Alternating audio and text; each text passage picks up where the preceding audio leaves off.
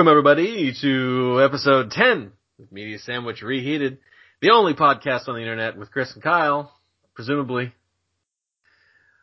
Technically, well, actually inaccurate. No, it's not. That's not true at all. The only podcast where Chris and Kyle will lie to you, to your face, assuming that you are listening to this and holding it to your face. To your ears. To your ears, which is next to your face. I'm lying to your ears. Yeah. I mean, face is just like a fancy word for head. So, anyway, I'm Chris. I'm Kyle, and I'm going to put that on your tombstone. You know, face is just a fancy word for head. Gee, what did he die of? This is why the numbers of people who tune in listen to us. There are dozens of us. Dozens. At least.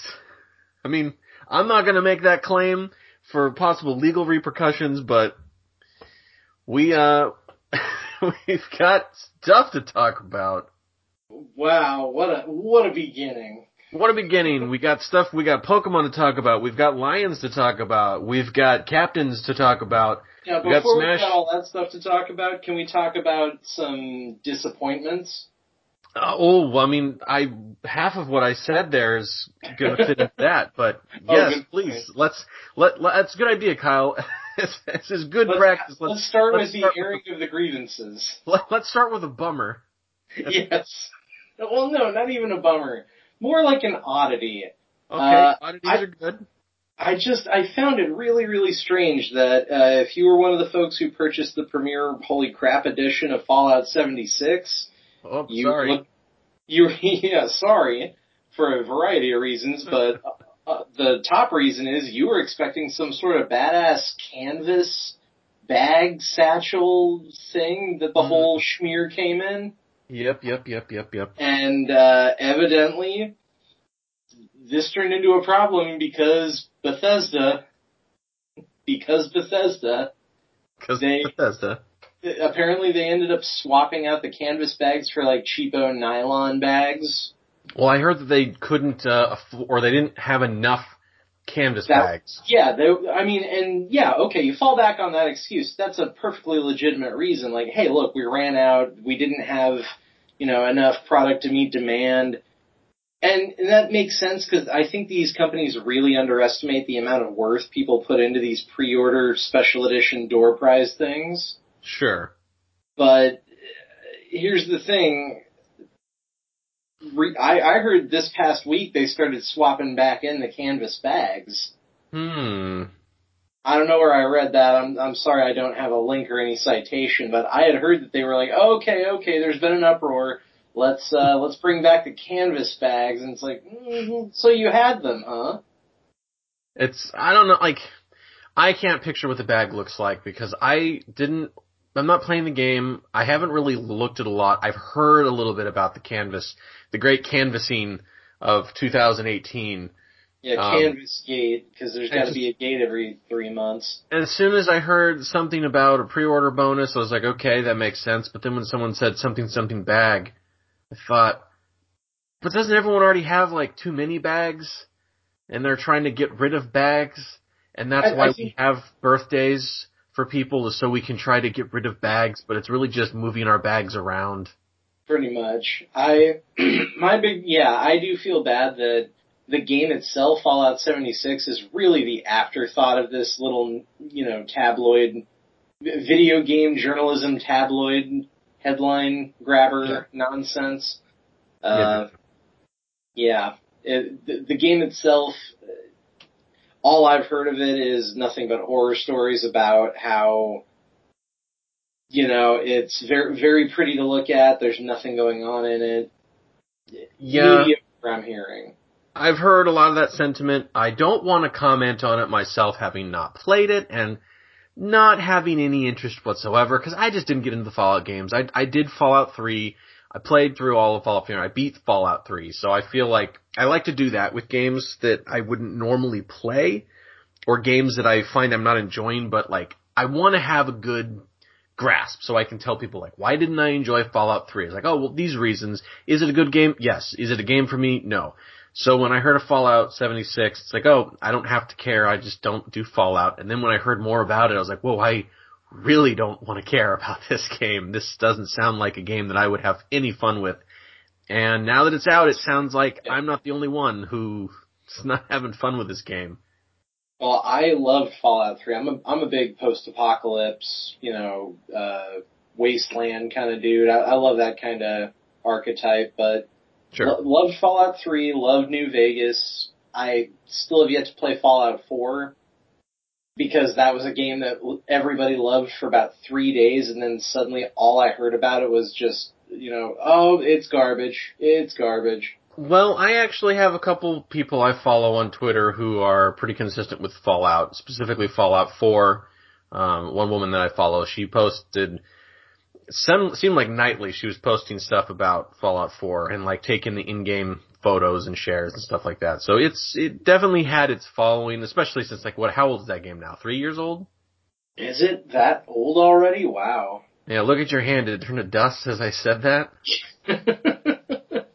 Wow. Anyways, in a related story of the company behind a game kind of backpedaling on something, Red Dead Online, the beta dropped recently. And, not really a shock that, isn't that kind of what Rockstar does, though, with their online games, is they make a base game that's, for all intents and purposes, stellar. And despite what we already discussed last time, our feelings on, pushing your workers to breaking point, but it still sounds like they made an amazing game, and now they kind of have now we need to push the live services. So yeah, they made the online version, which seemed like they kind of just kicked that out the door, and they're like, we'll fix it in post. Yeah, this is kind of the unspoken thing with Rockstar is the idea of we're going to spend damn near a decade meticulously building this gigantic, immersive, single-player experience that everybody, we're one of those rare companies that everybody comes to us for the single-player campaign experience first and foremost. We're storytellers, we're this, that, the other thing. They fancy themselves artistes. Mm-hmm. And then they figured out with Grand Theft Auto 5, we do that so well that people will buy the game no matter what. Yeah. Once we've got it sold to them, we can start making an ongoing revenue off of the microtransactions of an online GTA really easily. It's good because, I don't know how Rockstar couldn't have survived if they didn't have some sort of ongoing revenue stream. They're on a shoestring budget as it is, Kyle. Obviously money was there to be made. It's not like a video game company to leave money sitting. No, and it is hard because it's very polarizing to talk about a lot of live service type games and a lot of the online experiences of the games because at the end of the day it's a business and a business has got to make money. Yeah, and also there are plenty of people who love playing the online portion of these games, and I don't want to yuck anybody's yums in that regard, but it's not for me. I feel like a lot of time I don't actually think I have ever heard of a game launching, and the articles are, yep, an online game launched, and that was a great online launch, and everyone is happy. All I ever hear when an online mode or something launches on a game is usually, hey, there are connection issues, hey, this is buggy, hey, this is broken, hey, this is threadbare, hey, everyone's unhappy with this thing. Even the big guns, World of Warcraft didn't kick in for a while. It took a little bit for people to really go, oh, this game is really worth our time. One of the craziest examples is Final Fantasy XIV Online, which has become hugely successful for Square Enix and has such a beloved following now and seems so strong, but some people have forgotten that, of course, it's Final Fantasy XIV A Realm Reborn because they had to relaunch because the original launch for 14 was so bad they kind of had to, actually they didn't kind of, they literally destroyed the world in it to reset the thing, which is kind of hilarious. And it's one of those, if you weren't there to begin with, you don't really know how far it came.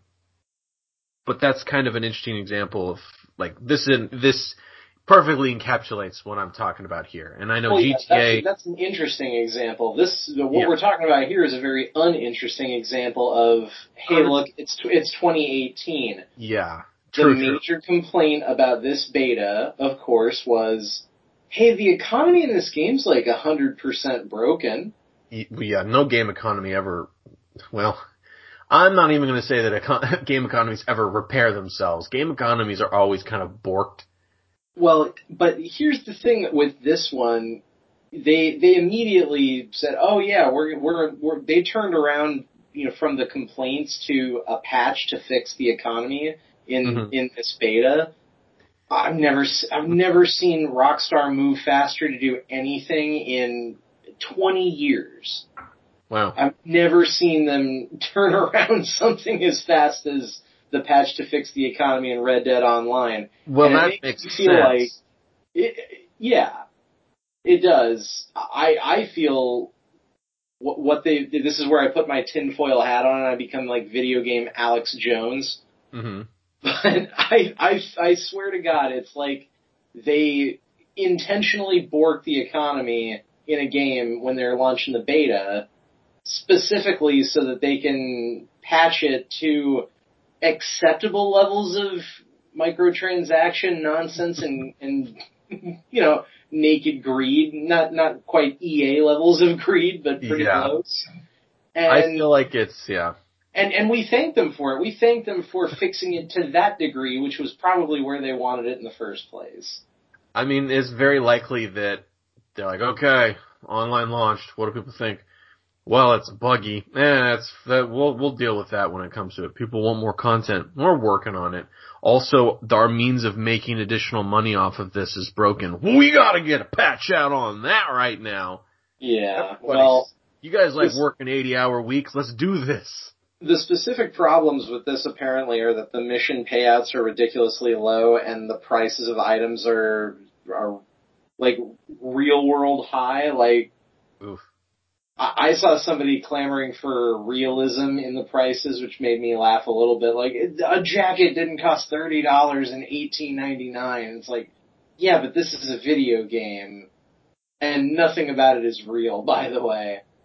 But yeah, that jacket costs $30 because the people who want to sell you that virtual jacket, they don't care how much it costs in $18.99.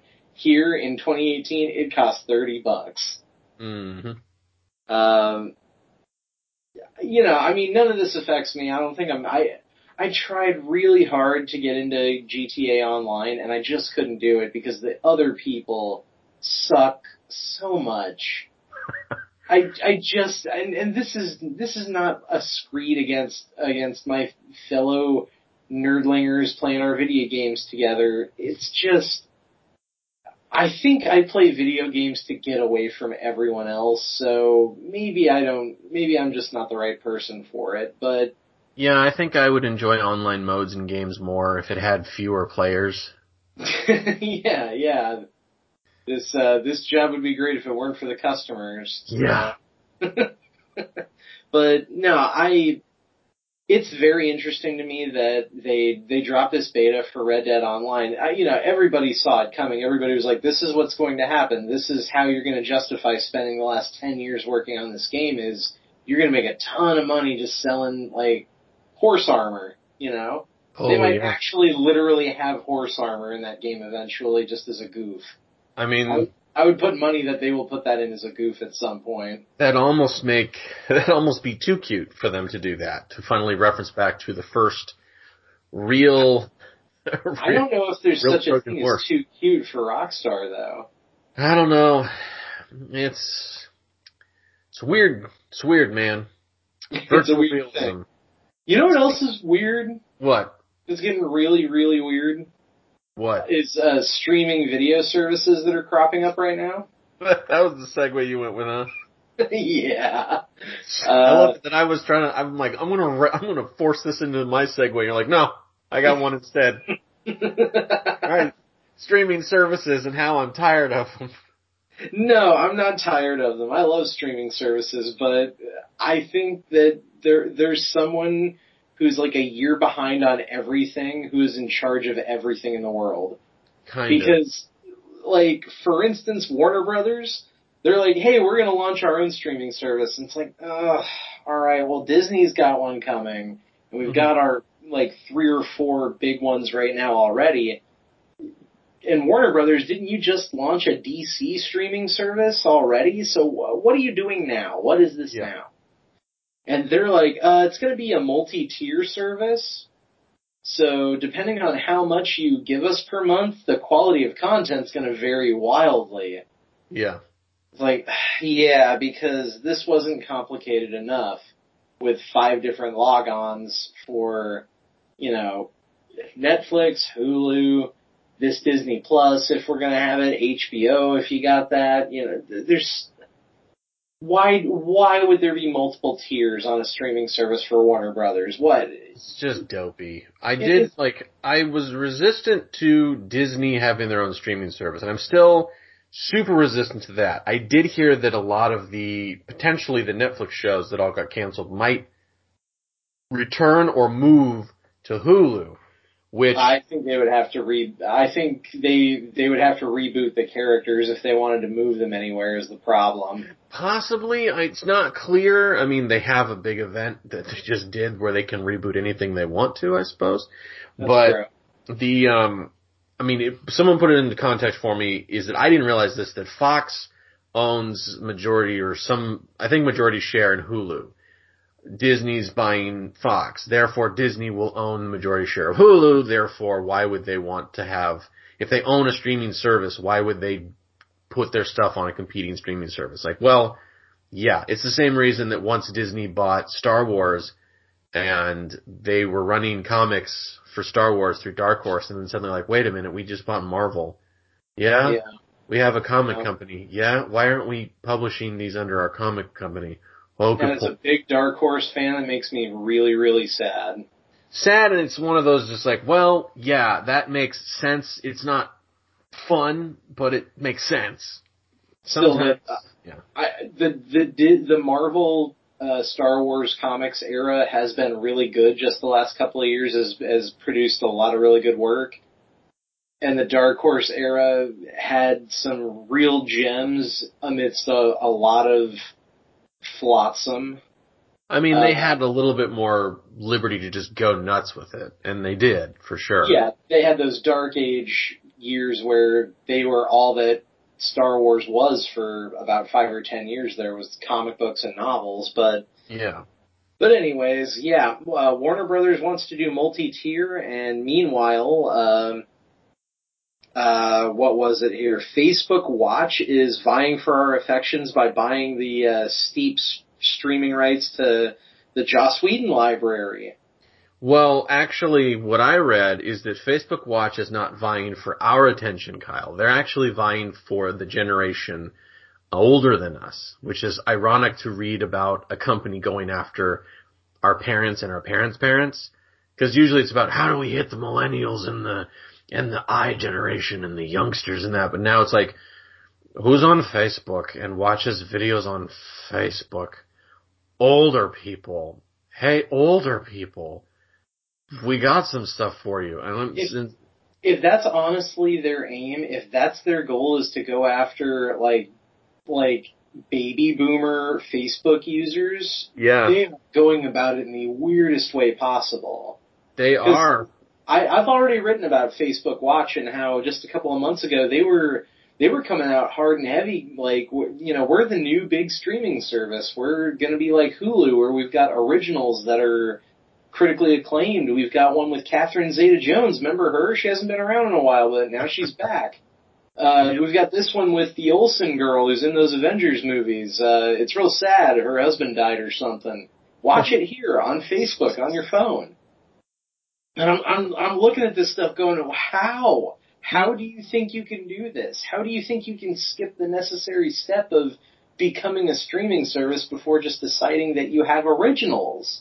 That's what Facebook does, though, is Facebook is baffling that it does everything poorly. But it does everything. And you find out that it does everything on accident because you don't know that it can do all these things. Well, this whole Buffy, to clarify everybody, Buffy, Angel, and Firefly all got taken off of Netflix around the same time, and they've been without a home streaming-wise for a little while.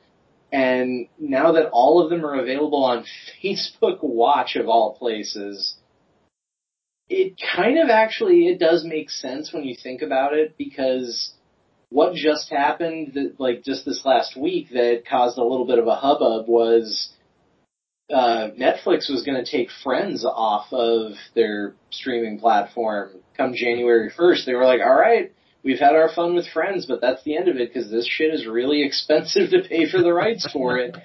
And there was an uproar. Like, people were like, don't you take away Friends off of here? And it's like, I didn't realize that people still pined for Friends. And then you think about, well, why did everybody end up getting a Hulu subscription eventually? I think it was because Seinfeld got thrown on there. Well, it's one of those. I know that Hulu has built itself quite a bit since, it first kind of appeared. And I pay for Netflix, which I loan out to family members. I have a friend who gave me their Hulu password, so I've been able to kind of pop into Hulu when there's something that Netflix doesn't have. Meanwhile, I've been actually doing most of my watching on HBO Go from our buddy Vivek. I got his password, and I'm pleased that one of my favorite shows is Adam Ruins Everything, which had just got its like a first collection of like episodes from the first season and maybe some of the second season, like thrown onto Netflix, and it was this weird like, this is weird. Why isn't this just the first season or whatever? It's just a collection of 20 episodes out of order, and there is some like chronological like plot that they do, even though it's just, an informational show. It really bugged me that Netflix still does this crap where they're like, we'll pay for the rights, we'll cherry pick like 20 good episodes and pay for the rights for just those. They did that with Roseanne for the longest time, where they just had like a dozen episodes over the course of the first 4 seasons, and that was all they had.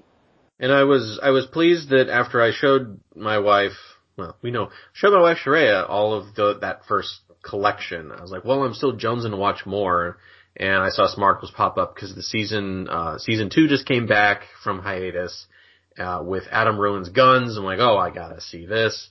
There's gotta be some way to watch this somewhere without me having to pay for it. And I go, it's like, oh, they're pretty on it. They've chopped all of the, the YouTube uploads. Like, good for them. They're keeping a watchful eye. And I'm like, well, the only place I can watch is True TV, but you have to have a cable subscription to, wait a minute, HBO Go uses the cable subscription password. Well, yes, it does.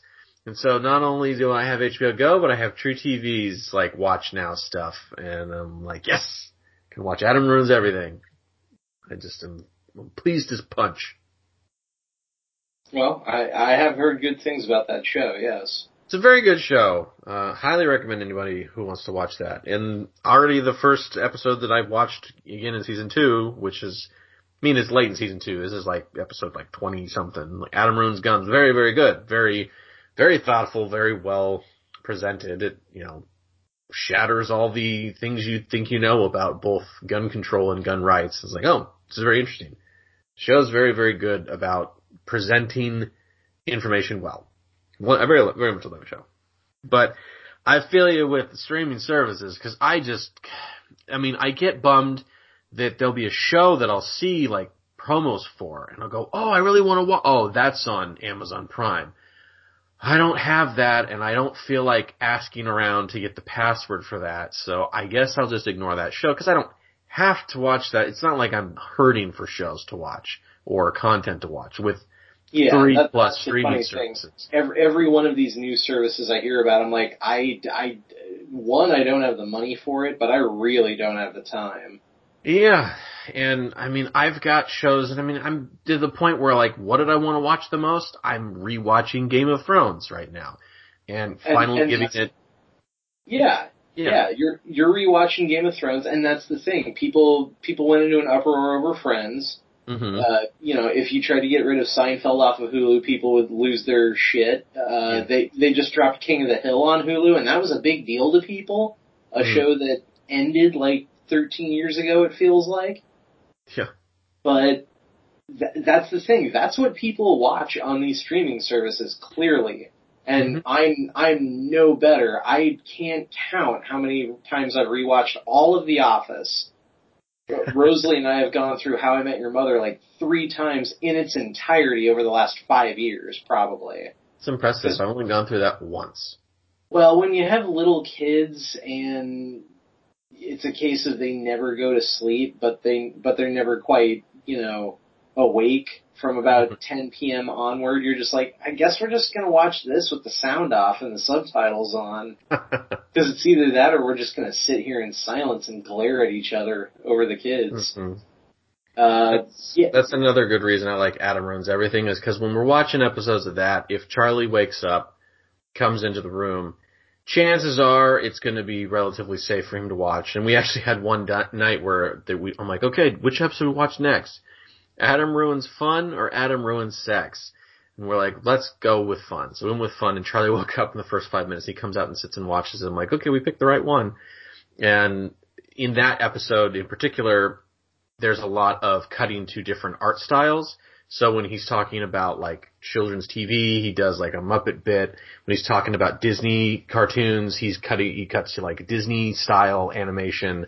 We talked about video games, he's going inside video games. And so Charlie really liked it, and he wanted to watch more, and then the next day he asked, can we watch the show with the guy, with his friend, and he can do magic?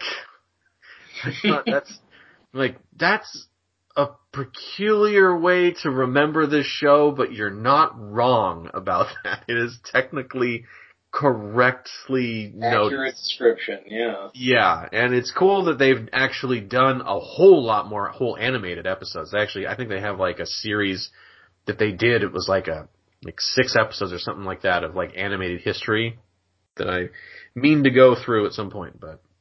That's pretty cool. Yeah.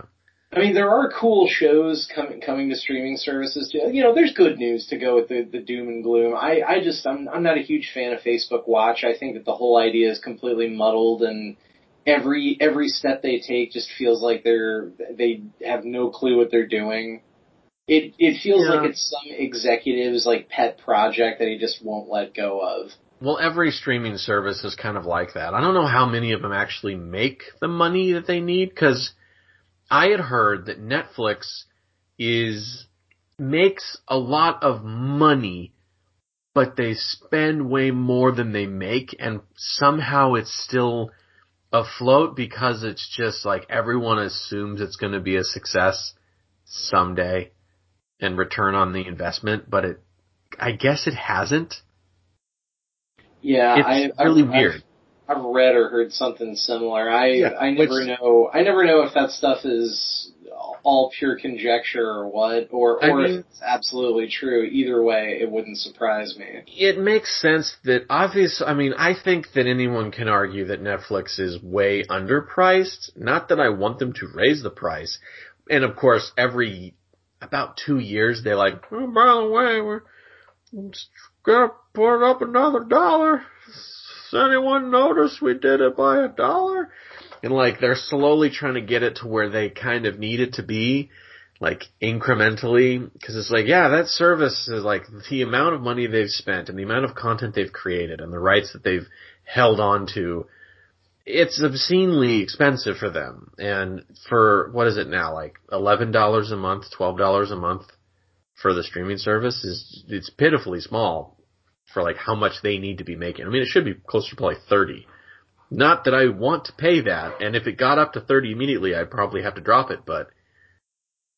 Well, that's the thing is it all started with Netflix, and now it seems like the one that I feel like I could drop the easiest, which is weird because it's probably the one I use the most. I could drop Hulu easily. That would be the one I use least. The thing about Hulu is that it's got all the kids' cartoons on it for me. Sure. But it's also got a whole lot of good old TV shows that aren't running anymore that Netflix used to have, but they got rid of in favor of their originals. Yeah. Netflix, the only thing keeping me there is they've got really good originals. They've also got a whole lot of garbage originals, but... Well, that's what makes it fun. That is.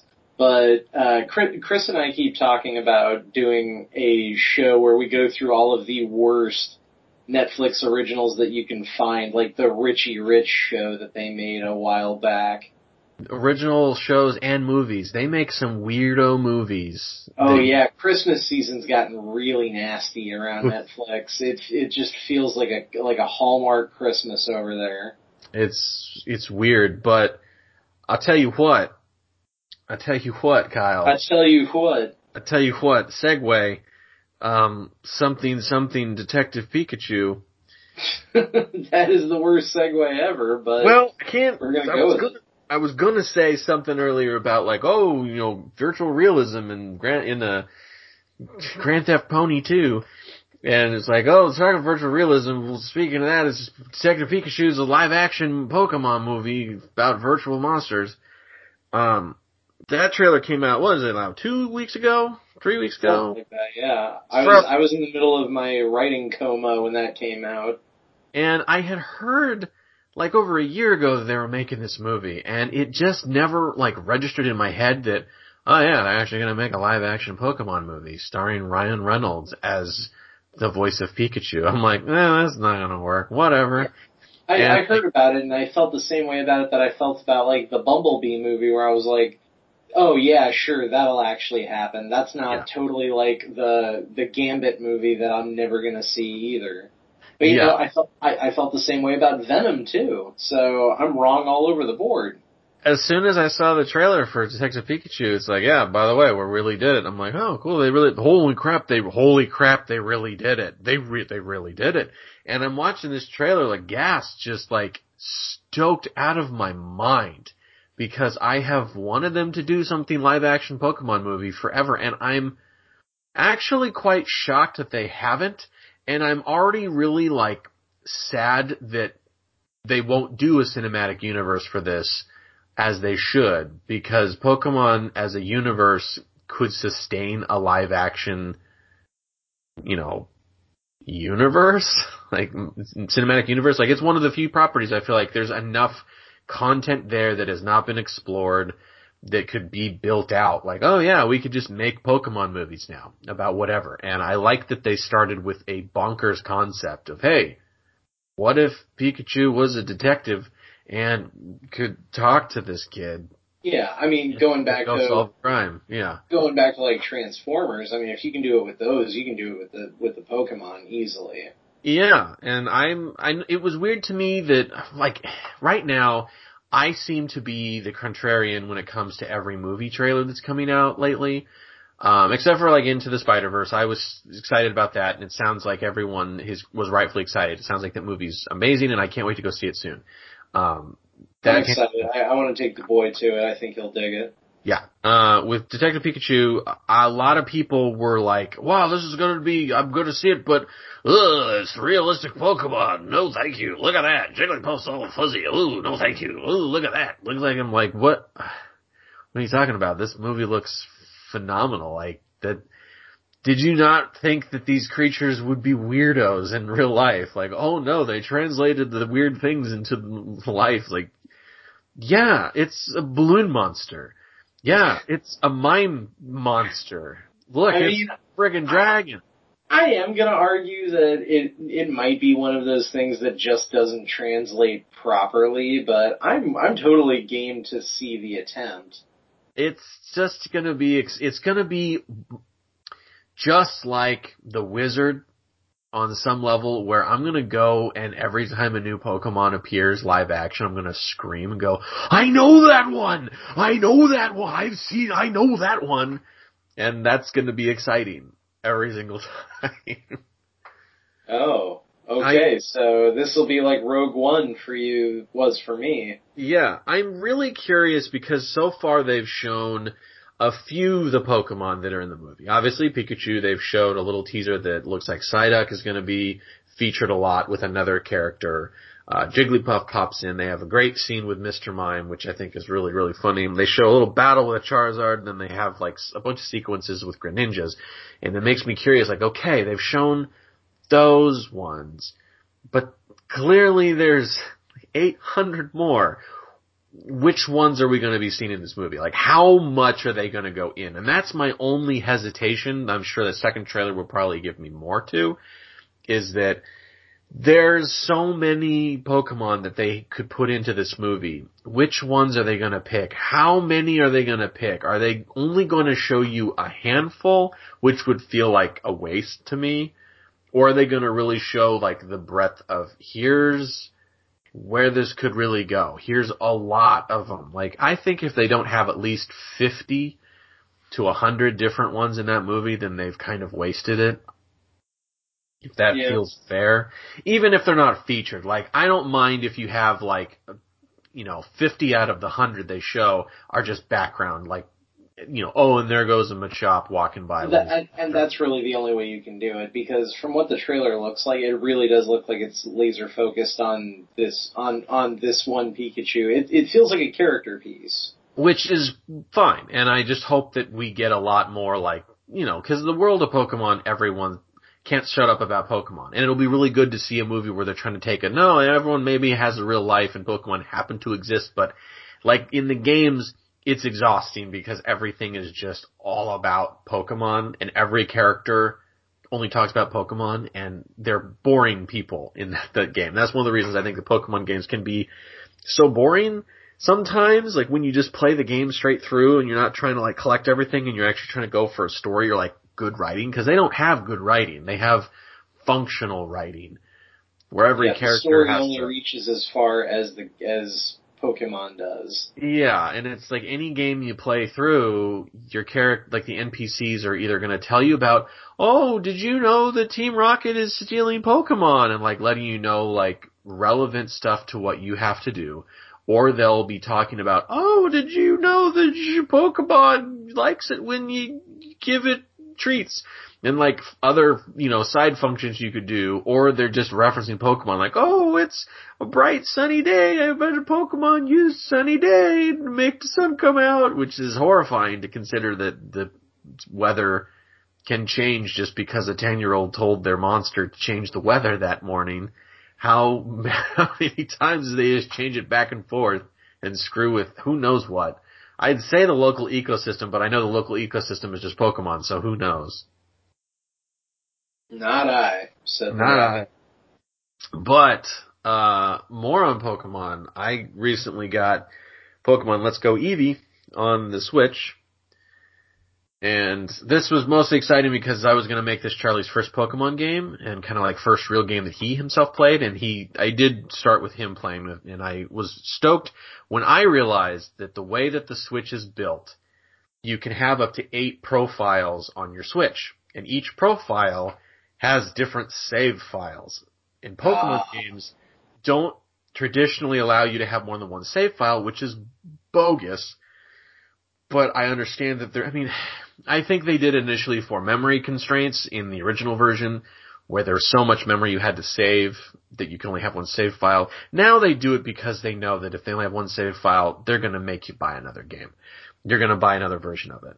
But here on the Switch, you can do different save files because you have different profiles. I'm like, yes, finally, I can do this. So I was excited that Charlie started playing it, and I was really excited to see what he thought and to have him mostly play it. And I've been trying to be very hands off, only kind of helping him, reading through text and giving him kind of the, like, here's what you need to do next prompts. Otherwise, I'm letting him decide, like, what he wants to do. Does he want to succeed or fail? I'm, like, trying my best not to backseat parent. And it's interesting to see him play and realize that just he struggles with control sticks. They just are not intuitive to him. Yeah, which makes sense. Sure. I mean, he's still learning, and I thought, like, well, with me, because I was about his age when I got into Super Mario Brothers on the NES, and I got really good at it really fast and just grasp the concept. But then again, Super Mario Brothers is 2 buttons and a control stick, and the controller is small enough that a child's hands can easily hit all the buttons. And Mario Brothers is in the 2D plane, so it goes side to side, and you can jump, but it's just left to right, basically. And you got a button to jump, and you got a button to hold to run in the Spitfire. That's it. It's very basic to kind of train you how that works. And here, the game is still very basic, where you can play it with just a single Joy-Con. And in fact, you have to play it with a single Joy-Con, which I think is a really bad control scheme, because you have to use the joystick and press the button with the same finger. So you're constantly jumping between the joystick to the button, joystick to the button, and I don't like that.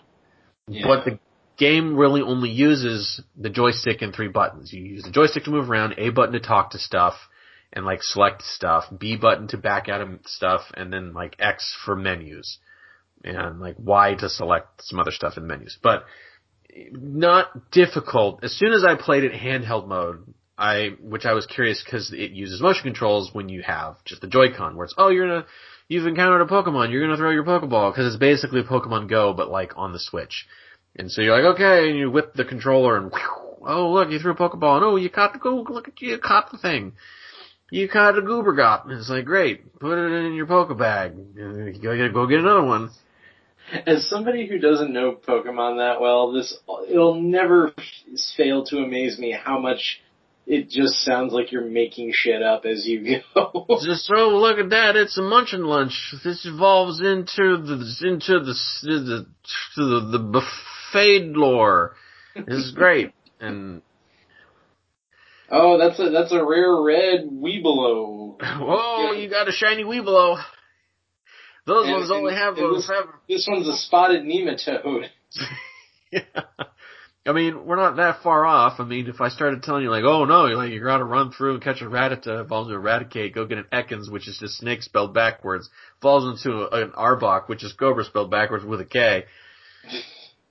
Go get a Pidgey, turns into Pidgeotto, and then a Pidgeot, and then, like, but you can also get a Spearow, turns into a Fearow. Evolve your Salamander, Flaming Salamander, into a Flaming Dragon. Salamander dragon. Hey, your turtle doesn't have cannons on its back yet. Let's make that happen. Let's definitely make that happen.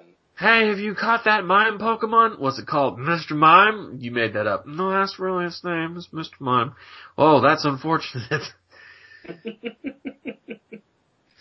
Oh, boy. Yeah, so I'm playing through it now, and I'm baffled because the game, if I were to give it a number score out of 10, it's an 8 out of 10, and letter score, it's an A-. Number of stars, 4 out of 5 stars. It's not a bad game at all. It's a very good game. It's well crafted. It's just bafflingly not crafted well enough. Yeah. And I get that they were going for a younger audience, and I'm not complaining that it's too simple, of which it is, or that it's too dumbed down, which it is. That's because obviously they're hitting a new generation for the kids. I'm mostly frustrated that for everything they're trying to do to modernize the Pokemon experience, because it's basically a remake of Pokemon Yellow, which is the original gen, and you have the original 151 Pokemon, and it's kind of back to basics.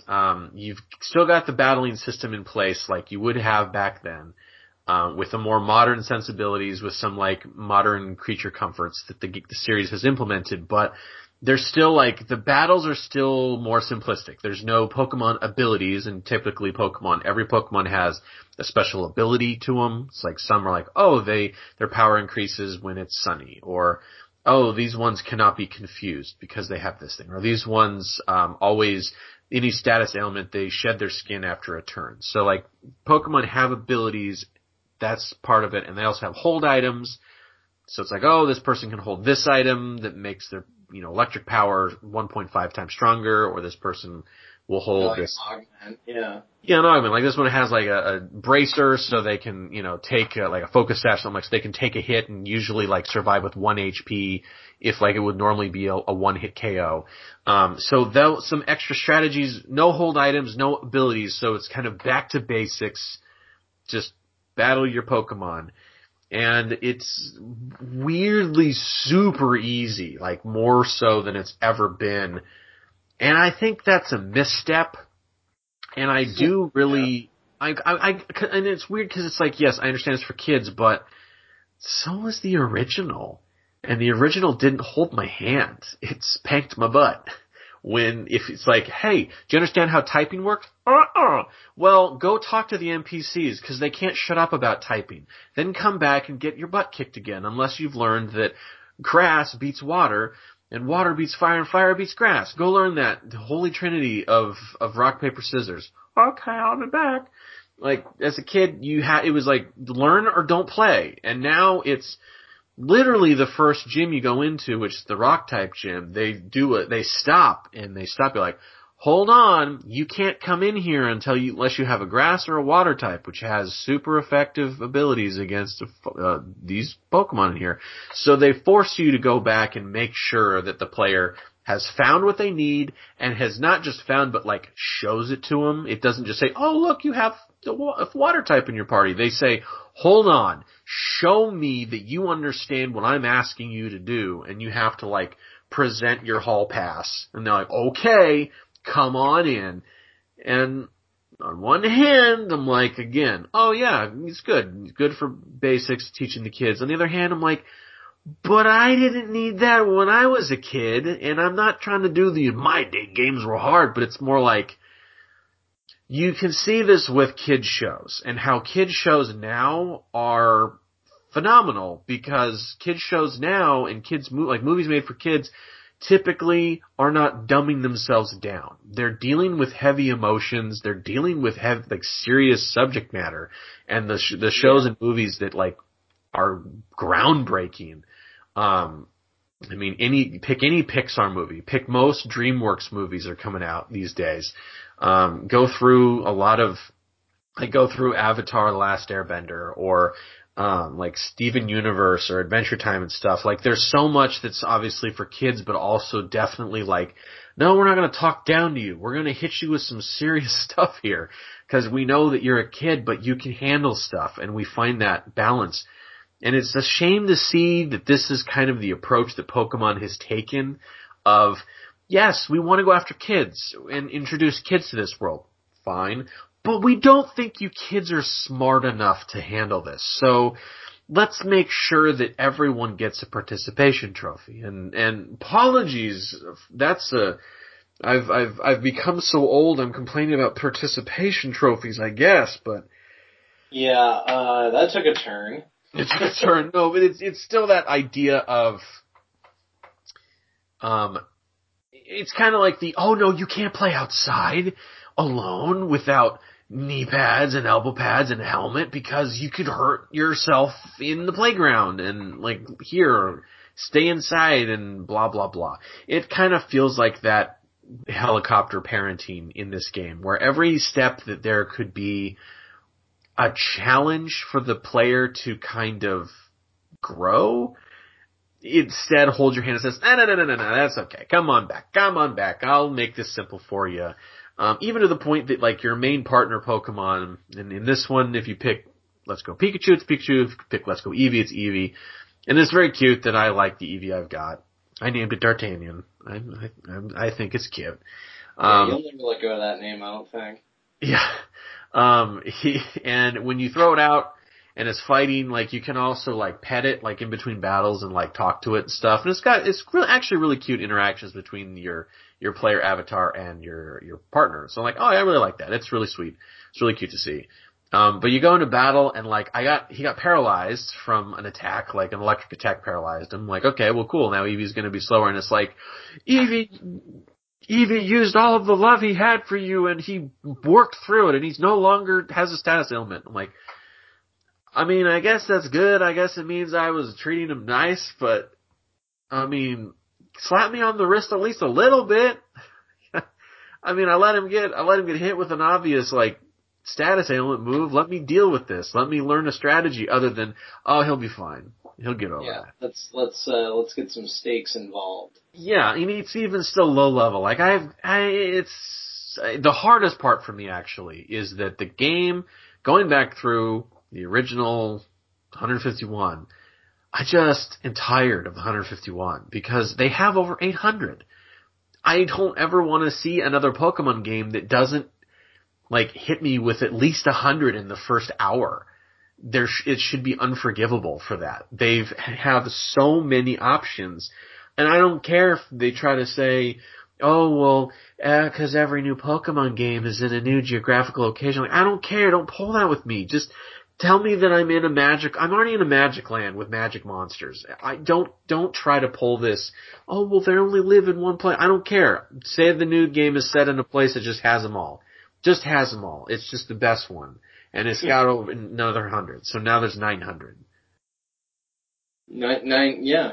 There you go. Just say, yeah, so there's 900 now total, because in this new land, everyone exists. Also, there's more of these. Also, all the legendaries and mystic ones are back. Also, all the starters are back. Who cares? Why not? You encounter your first hour, here's 100 different Pokemon you could possibly encounter. What team do you have by the end of it? Oh, it's going to be, chances are your team's going to be 100% different than every other person who plays this, because it's so difficult for you to pick only the same ones every time, because we finally gave you options. Like, we've built enough, you should be able to pick. You shouldn't have to all have the same bird type, the same normal type, and then the same water, and the same fire, and whatever. Like, there's very little variation that happens when you restrict them down to this, especially in this first game. Like, I'm after the third of 8 gym leaders, and I have a team, and I'm disappointed with myself that it's like, oh yeah, I got the Bulbasaur, Charmander, Squirtle, because they give them to you very simply, which happened in Pokemon Yellow, so it's like, no, it's not like they're just giving them to the player. It's like, oh no, this is what they did in Yellow, and it's because they know people want to have Bulbasaur, Charmander, and Squirtle, because they're the iconic ones. And it's like, okay, I have them in my party, and I'm disappointed in myself that I don't not want to use them. Because I'm like, well, why would I use anything other than Bulbasaur, Charmander, and Squirtle in my party? I mean, why eat chicken when you can have steak, you know? Like, this well, isn't it why hamburger when you can have steak? It doesn't matter. Like, I mean, I guess it works with chicken, but that's kind of like that's like apples and oranges, and then we're in a completely different food group. Why have apples and oranges when you can have steak? That's the Chris Pranger way right there. It's really tough, and I think, well, I'm trying to use Pokemon that I haven't used, but at the same time, just they haven't given me enough that I go, oh, it turns out that I've played through the first generation enough times now, and I think total I've played through it 5 separate times. This will be my 6th time through it, I think. I don't have, it's really not, there's nothing left for me to, like, I can't pick ones that I haven't played before in the first gen when they keep restrict it that much. Cause, you know, it's not literally 151 different monsters, it's evolutionary lines. So it's like, I don't know how many. There's probably like 70 different ones you can choose from ultimately, maybe 80. Mm. And it's just kind of that bummer of, man, I just really wish for more. I wish I'm being unreasonable. Me as an old curmudgeon, I'm being unreasonable, and I want more from this game they made for children. But again, I want my game made for children to be more, treat the kids like you treated us back in the day. Give us more. Treat us and truly, like, understand that we can handle things. You know. I get everything you're saying, and it all sounds really reasonable. But at the same time, I'm really enjoying the juxtaposition of old man yelling at cloud and also get off my childhood. Yeah, that's combining at the same time. It's weird, and the important thing is that Charlie's having fun. He's up to the 2nd gym leader, so he's moving along slowly but surely. I mean, that's impressive for a kid his age. Yeah, I mean, the game is not that tough yet, and I haven't been steering the ship for him, nor have I been showing him the way to go. But I have been loudly like, all right. Just in case he missed it, or if he's like, help me, I'm like, okay, what you want to do is go that way. You want to try to go out of these woods. Like, okay. Now actually we're trying to move through a tunnel. It's like going in the cave. Like, I don't want to go in the cave. I want to go back. I'm like, you gotta go forward through like the game won't do anything else if you don't go forward through this cave. Well, I want to go back here. Like, okay. It's going to be a long gameplay. But other topics. Oh, yeah. Another trailer that dropped recently was Lion King live action inspired, and so many semantics. Yeah, I am officially at the breaking point where I'm sick of having to hear people go, "This isn't really live action." Yeah, we know. Is it a poor choice of words to call it live action? Yes. Notice that Disney never used the phrase live action. I mean, it's people have, like, I made the sin of saying, the live action Lion King trailer looks really cool. I mean, forgive me. I know what they mean. It's going for a live action aesthetic. I know that it's not. So now I'm more carefully being like, the Lion King live action aesthetic movie, like, that's what they're going for. I'm giving them credit for it looking to me like it hit that goal. Like I'm just calling it the Jon Favreau Lion King. Also good. And I watched the trailer, and I actually was like fuming at the trailer. I watched the trailer. I'm like, wow, that looks great. I'm stoked. Again, I used the word stoked again. I don't know how many times I've used it today already, but I'm stoked. This fire is stoked. I can't wait for this movie. It is exactly what I hoped, and why is everyone mad? And I look around and I see people scoffing and going, well, I guess it's going to be bad. And I'm like, what about that trailer said it was going to be bad? Based on what? Yeah. Yeah, and they're like, oh, well, and so the sentiments I've seen, number one, a lot of people saying, who asked for this? Like, I raised my hand. I asked for this. I saw the live action Jungle Book, and I can still say that because there's a live kid in that movie. I saw the live action Jungle Book, and Jungle Book was my favorite Disney animated movie, and the live action Jungle Book was better than that. So I have high praise for that movie. I loved that one. It was great. It is a really darn good movie, and it gives a character arc to characters like Baloo, who in the original mostly existed just for fun times. Like, Baloo has a definite arc in the Jon Favreau Jungle Book. It's a decent retelling. Baloo had an arc to some extent in the original. Baloo probably had the most arc of any character in the first one, like in the original. But there's so much in that doesn't really work. Like, Mowgli doesn't really work as a character. He's not a fun character to follow. It doesn't make a lot of sense for him to need to get out of the forest. They're just going to say that Shere Khan's coming back. He's this looming threat that doesn't really appear until late in the movie, and then he's like chased away by kind of a goof. And this is all said out of love because I love that animated movie, but when I saw Jon Favreau's version and added so much more nuance and context and like gave weight, and it immediately establishes here's Mowgli and why Mowgli doesn't fit in and why that is and why he has to grow. Here's Shere Khan. Here's why he is the bad guy. You didn't think he was the bad guy? Here he is proving he's the bad guy, and he is worth being like feared. Cool. We have our protagonist. We have our antagonist. Now we're going to figure out how to make this work. And ultimately it had a better payoff. I was really pleased with everything they pulled. Even the goofy, like, ham-fisted, we're going to put the original songs back in. They may not work, but you know what? Who cares? It's Christopher Walken as King Louie. He's going to sing. Yeah. You look at that and you're like, does that work? No. Do I care? No. Great. Give it to me. And so as soon as I heard, oh, he's going to do live action aesthetic Jungle or Lion King, I'm like, oh, I'm excited. And everyone's, whoa, who asked for this? So first off, I asked for this. Second, third, people saying, oh, look at that. It's just a shot-by-shot remake of the original. What's even the point? In which I'm screaming, it's a teaser trailer. It explicitly states it's a teaser trailer. If you stop and consider that, how can you make the conclusion, oh, well, they're just going to rip off the whole Mobius and the shot-by-shot remake. Why do we need this? It's a teaser trailer. Yeah, and if it's actually conceivable that entire thing was built just to be the teaser trailer and actually isn't even in the movie at all. Yeah. I don't think that's the case, but it's possible. It's possible, but if you're gonna tease the Lion King, how do you tease it? the original Lion King trailer and opening are some of the most iconic things from all of Disney. So of course to tease the live action one, they're gonna tease it with that opening and show, hey, you remember the original, just want to give you a baseline that we understand the original and that this is kind of what the original is gonna look like in our version. That's what I saw.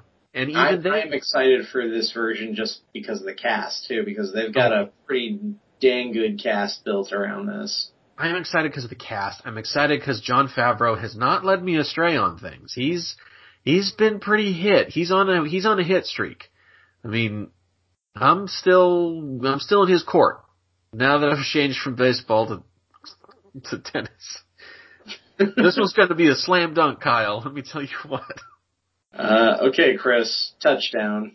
Yeah, after Chef and the Jungle Book, Lion King's going to be a hat trick. They're very good, very good. You're real proud of yourself. Everyone thinks it's going to be a sticky wicket, but it's not. Okay, now you've lost me. Cricket? Cricket? That's, I don't know. I don't know what a crumpet is. I understand cricket.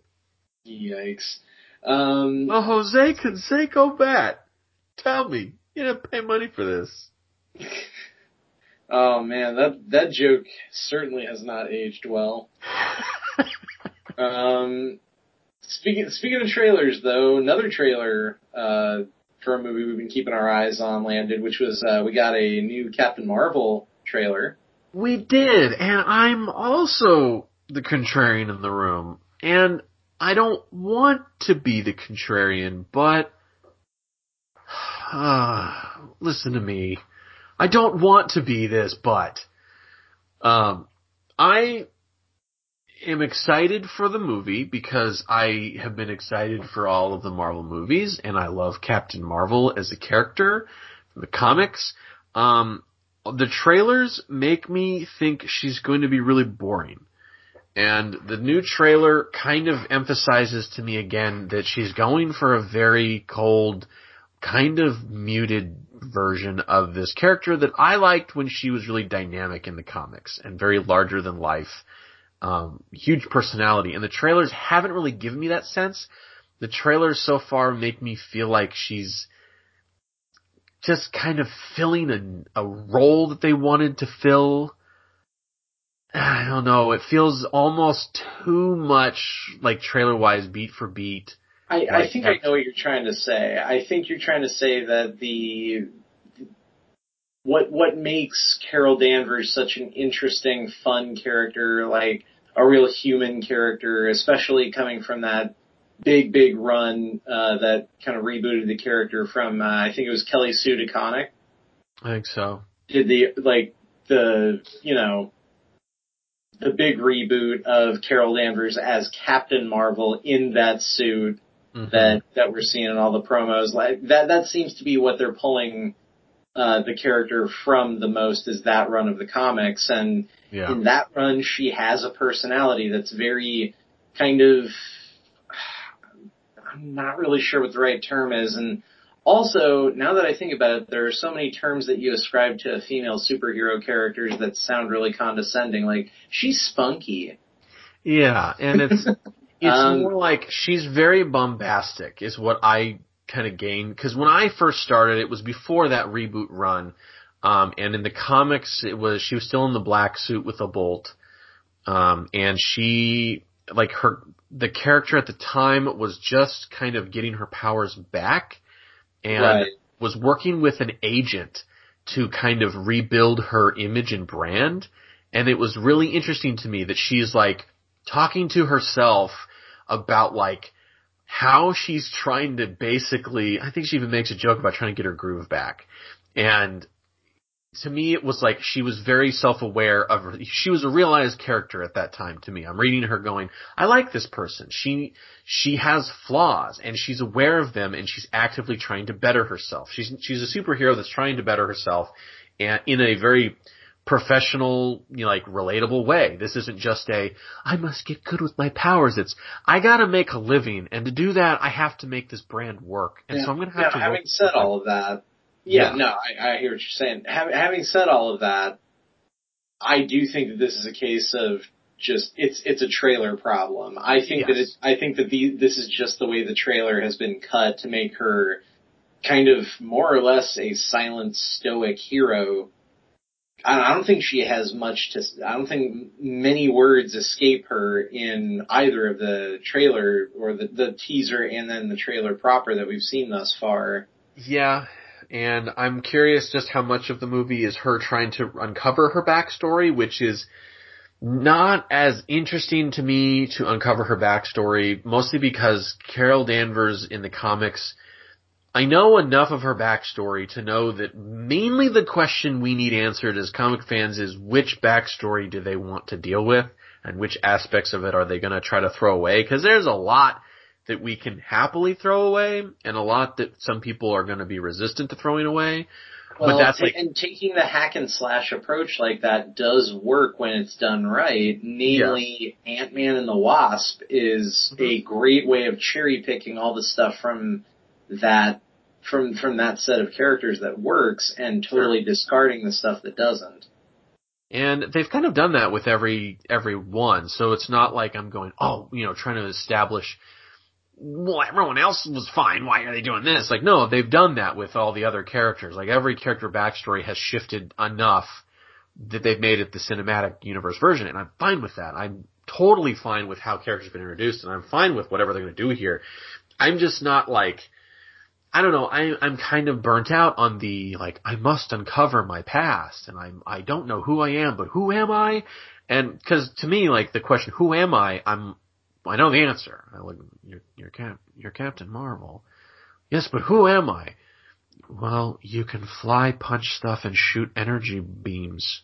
I think a large portion of that is trailer marketing, but I think I really hope so.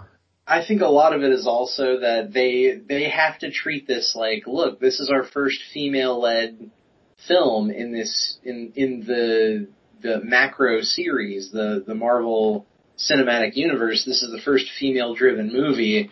We have to treat that with pomp and circumstance, and the trailers are hinging on that. They're saying, okay, this totally worked for Wonder Woman. It'll work for us in this regard. We'll make her our emblem of, look, we're finally doing this. Yeah, we're very fair. I think that also, it speaks well to whether or not they're going to give this character the personality that she kind of demands in the casting. I think that if you're casting Brie Larson, your character is going to be a bigger character. Mm-hmm. I think she's going to be a little bit more of the what's the term I'm looking for? Not boisterous, but kind of the more outspoken and social Carol that is in that Deconic series. Yeah, I think the best analog that we've kind of already seen in the Marvel movies would be I'm blanking on her name in Black Panther's sister, is it Shuri? Shuri, sorry. I feel kind of like that, where it's a character that is their own character, they're not afraid to speak their mind, and they're also really cool. So they're not like an obnoxious, like, I'm here too. It's like, no, like, I want to see that character more. They're a cool character. And I maintain my theory is at some point or another, Robert Downey Jr. is going to be done appearing on camera.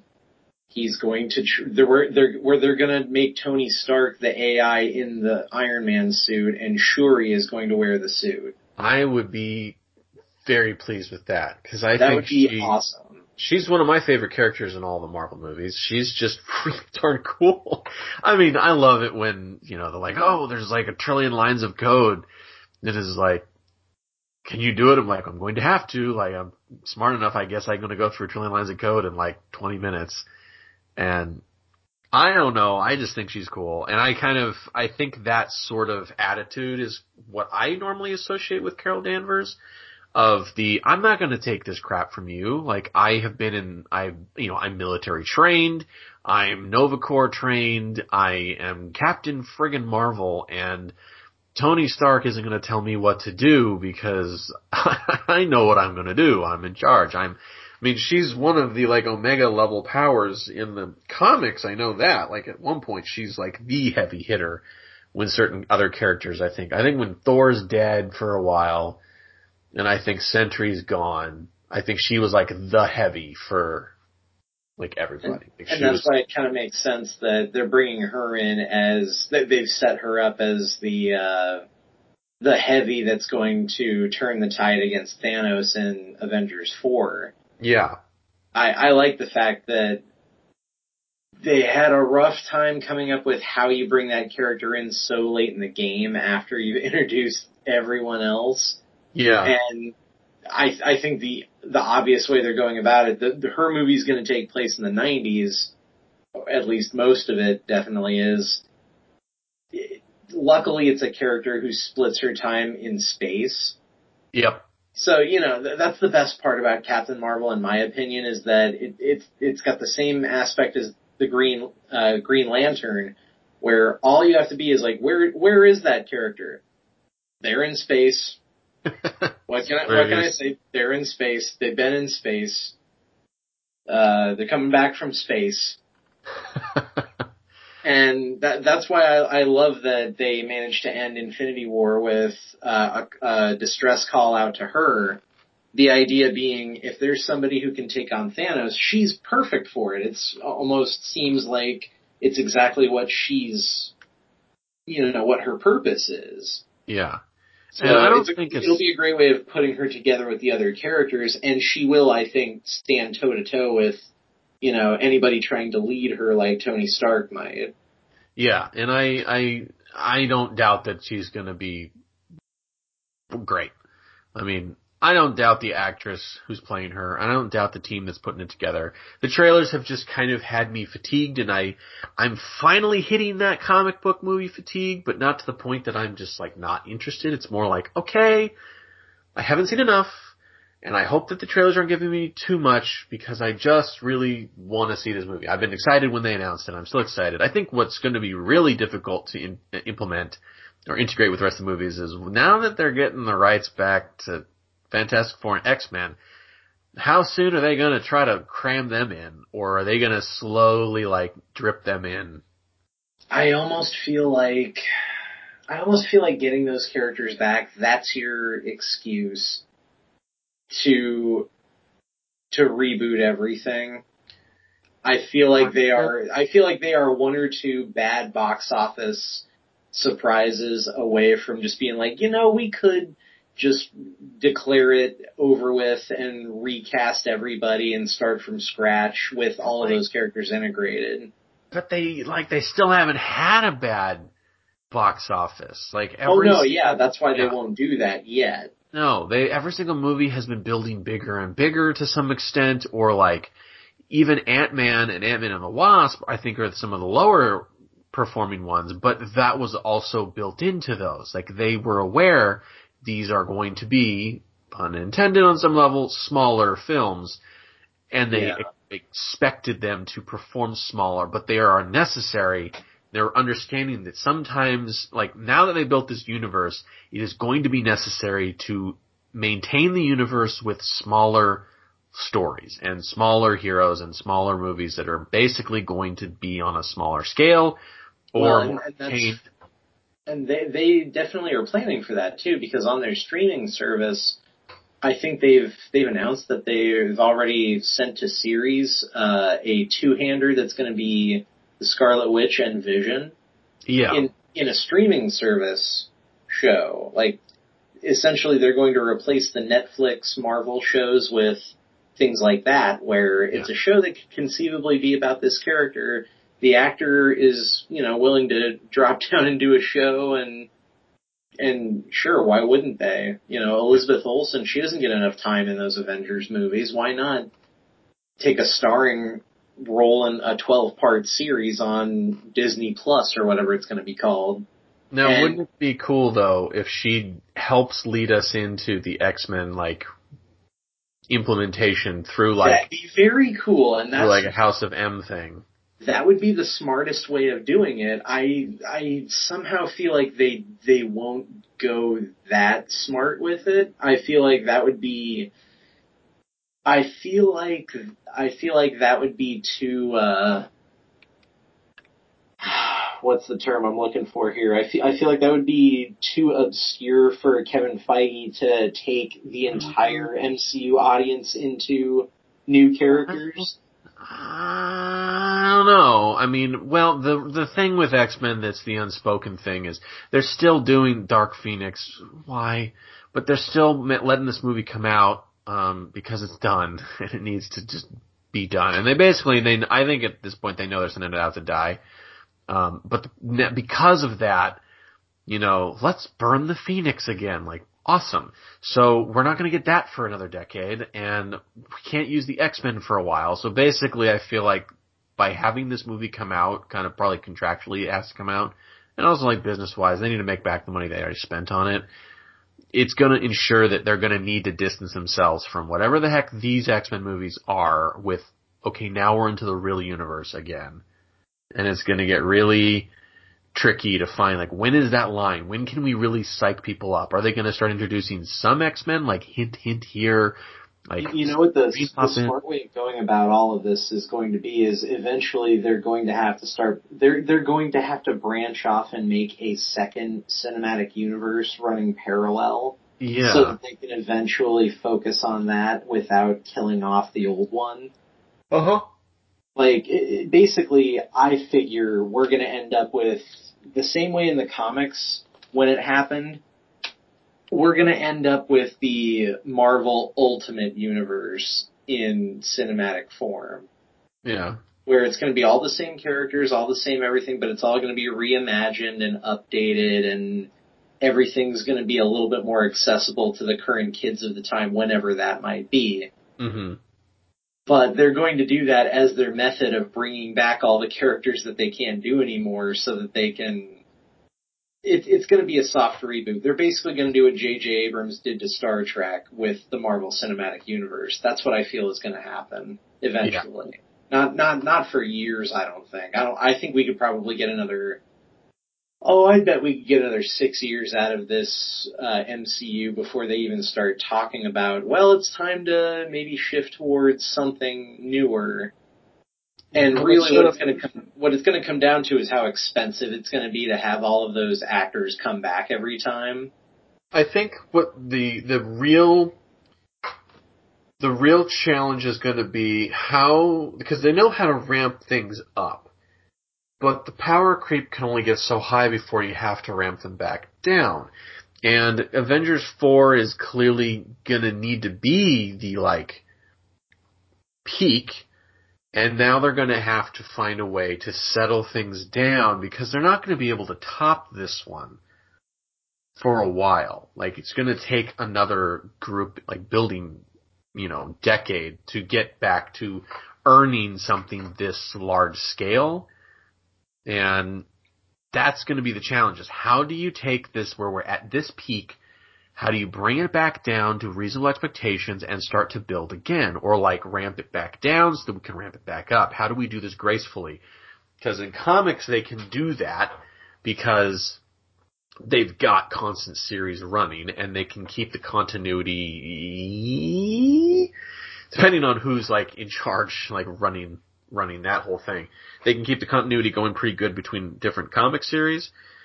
But movie-wise, it's, you know, everything's more complicated. They don't have, like, a dozen series running currently. They have a couple movie franchises that are currently running, and some are kind of going dormant. Like, we're not going to see another Incredible Hulk or Thor movie for a bit. We're not going to see another Iron Man movie for a bit. Like, these things are starting to slowly taper down while the other ones are building up. So I'm very curious, like, what happens after Avengers 4? Yeah, it's, whatever ends up being the answer to that question, it's gonna be a different direction, I think. And that's for the best, because I have all faith in these movies. I think they're all still really good. I haven't seen one that I haven't really enjoyed, but yeah, you have to start moving in another direction. We're getting to the point where we're at postmodernism with these things, and there's nowhere to go beyond that. Yeah. But at any rate, I say this is probably the best time to finish this episode off with a last mention of the myth, the legend, the man himself, Stan Lee. Yeah, I took the death of Stan Lee pretty hard myself. It was a mixed feeling because it wasn't a shock to me, but it was it's still a bummer. I mean, it's still sad to see, but it is one of those he definitely had a hell of a life, and it's one of those where he's in his late 90s. And he lived through the 60s, with money, with wealth. And he lived through the 60s and 70s with wealth, and he still made it to his late 90s. He lived out that life for sure. Yeah, it's really interesting. I think my first exposure to Stan Lee as a person, and not just as the name attached to all those characters, was, funny enough, the movie Mallrats. I think there's a lot of people our age who would probably say the same thing. That's the first time I saw Stan Lee was in Mallrats. Yeah. And at the time, he was 65 years old. Mm-hmm. And that movie was, was that 30 years ago now? It was the mid-90s. Early 90s. Yeah, okay, so it was 25 years ago or something like that. But yeah, the man was 65 years old at the time. He was like Abe Vigoda, just a man you assume was born at age 50. Yeah. And that has always been part of the legend that was Stan is, he's just this old... He really was Obi-Wan Kenobi in that regard of, that wizard, he's a crazy old man. Yeah. He tells stories, he says crazy words like Excelsior. He's just this impish old man of mystery and intrigue. Not too long ago, a year or two ago, I read basically the whole history of Marvel Comics from start to basically the book ends right before it's and then the movies are being made. And I hear the Avengers is about to come out, and it's one of those books where you're I can't wait to read this in 5 years when you've made the addendum. Note, new material added. Whoa! Because in that book, it's fascinating to hear how Marvel kind of started and through the rough times, and it's really interesting to hear just how passionate Stan Lee was, and how, we all knew he's integral to things, but just to find out how hard he had pushed to get Marvel properties into movies that were successful movies. And he was pushing with all of his might to try to break through and making a lot of unfortunate, bad partnerships that burned him over and over, but he did not stop and he kept pushing. Without that, we wouldn't have what we have now. And we're just not sitting here going, it's inevitable that the biggest damn movie is going to make a bigger damn movie. That, it is really, really good to see. He saw his, greatest dream of a man who already had all of his greatest dreams. He made a new greatester dream. It was, I want to see these things on the silver screen and be a real thing. And it's yeah, your characters are now some of the most iconic characters of all time, and they've broken all sorts of, through everything. They're not just for comic book fans. They're for everybody now. And it's cool that he got to see that. He got to be part of it, one of, really great part of it. Yeah, he was a complicated guy. A lot of people will talk now about how he, you could definitely say he treated unfairly Ditko and Kirby during the heyday. I mean, there's a lot of nuance to that. There is, and I certainly wouldn't paint him as the perfect person.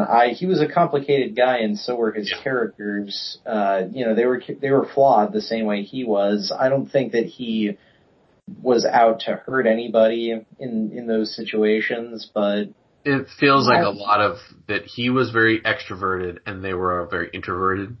Yeah, he was the carnival barker, and that's what his job was for many, many decades, even the last couple of decades, with just being the guy in the movies, just being the old man who started all of this, being the spokesman for the medium itself was his job, and he took that job very seriously, and you can't take that away from him. He was great at it too. He was great at being the representative of what comic books are.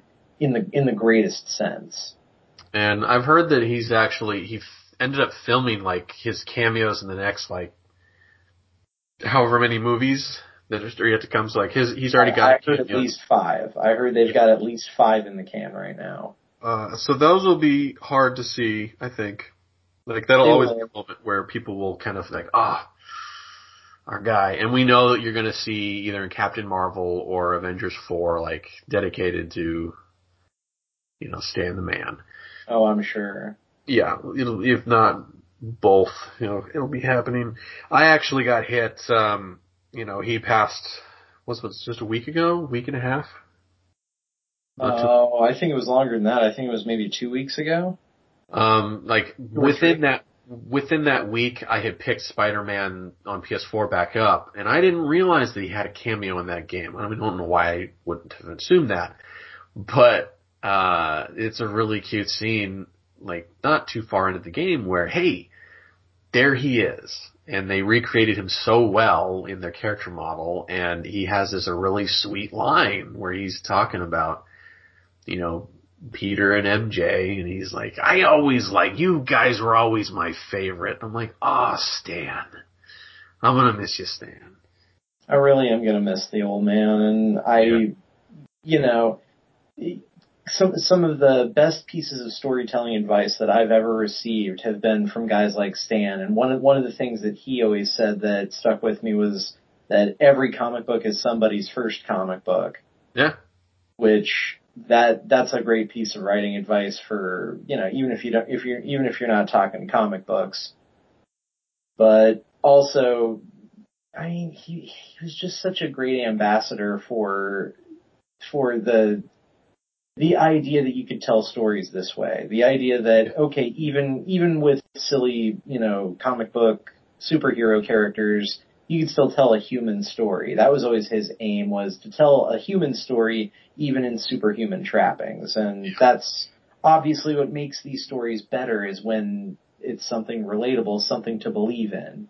Mm-hmm. Did you ever see his cameo in Teen Titans Go to the Movies?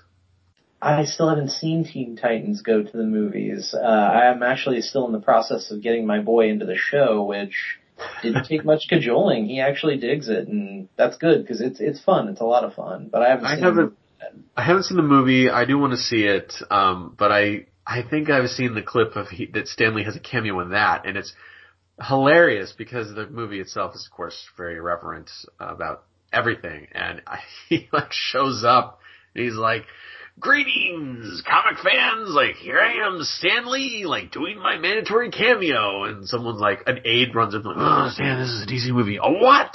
This is a DC movie, like, oh my gosh, and, like, he freaks out in the background, like, leaves. Yeah, that's pretty fun. Like, that's some of my favorite, is that his cameos went from a cute nod to just, like, their own, like, artwork. I mean, his Guardians of the Galaxy 2 when he's talking to the Watchers? Yeah, and that one got turned into a sad death meme for him, of him saying, I still got so many stories to tell. Yeah. I was like, don't do that. Don't make it sad. Don't make it sad. He told his story, he told all the stories that he, I think, ever really wanted to tell. I mean, he would tell stories until for eternity if we let him, and he'll probably still tell more stories. We don't know. We don't know. He's out there somewhere. Yeah. So to Stan, we say Excelsior. Yeah. Thanks for being with us for so long, Spider Friend. Yeah, you gave us more than anyone could have asked for, and we salute you. Yeah, you live the hell out of life, Stan. Yeah. And with that, yeah. On that, we have fun stuff in our life coming up, of course, because this is recording Tuesday night. I am now, at this moment in time, less than 2 days away from Super Smash Bros. Ultimate on the Nintendo Switch.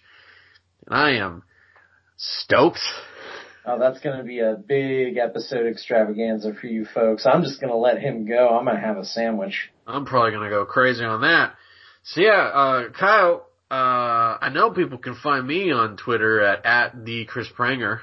And, absolutely they can. And they can find me at Kyle Martinak for my personal thoughts and anything that gets posted up on the blog space. You can find that on Twitter. That gets updated with every post at media_sandwich. And you can find everything that's posted, including the podcast episodes and blogs from both of us. Chris is doing writing the backlog. Currently we're going through Dragon Ball Fighters Z. Is that how you say it? Dragon Ball Fighters. I think it's a dumb name, a great game. There are eight. Yeah, there's only 8 sessions on that, so I think we're 2 away then from the end. And I need to actually post. I missed out that we posted 5 and 6, so I gotta be like, oh, everybody, go read this. Yeah, sorry about that. 5 and 6 or 6 went up today, and the other 2 should pop up later in the week, probably Thursday and Friday, and hopefully this episode drops tomorrow, Wednesday. Yeah. And then I'm either going to then switch to Banjo-Kazooie for my next playthrough, or I might do Smash Ultimate, like do the story mode and some stuff on that. So we'll see. That'd be cool. That'd get you a lot of clicks. And I'm finally back from my month-long break from the blog. I'm going to be doing Crossing the Stream this week for the first time in a while. Awesome. Gained back some weight, so that's going to be a fun conversation with y'all. It's Thanksgiving time. You had to do it. Sure. Court will convict you. No court will convict me whatsoever. But also we've got our other podcast, which is Dad's Review a Thing, Drat, which is available anywhere podcasts are alongside this show. Yep, we did Undertale recently. That's right. That was a great one. It was a great one. We're going to do Octodad before the end of this year. We'll discuss when you can come over. We can do that. Sounds great. Yeah. And all of that stuff. You can also, if you have anything that you'd like to say to us, that you'd like maybe read out loud on the show, if it's something that you think the other folks would like to hear, you can send it to us at mediasandwichshow at gmail.com and drop a line on the Twitter, or we also have a Facebook page, which is Media Sandwich Podcast Show, where all of the blog stuff gets posted. It's really, really hard to miss us if you're looking, giving even a cursory glance. We're there. We're there.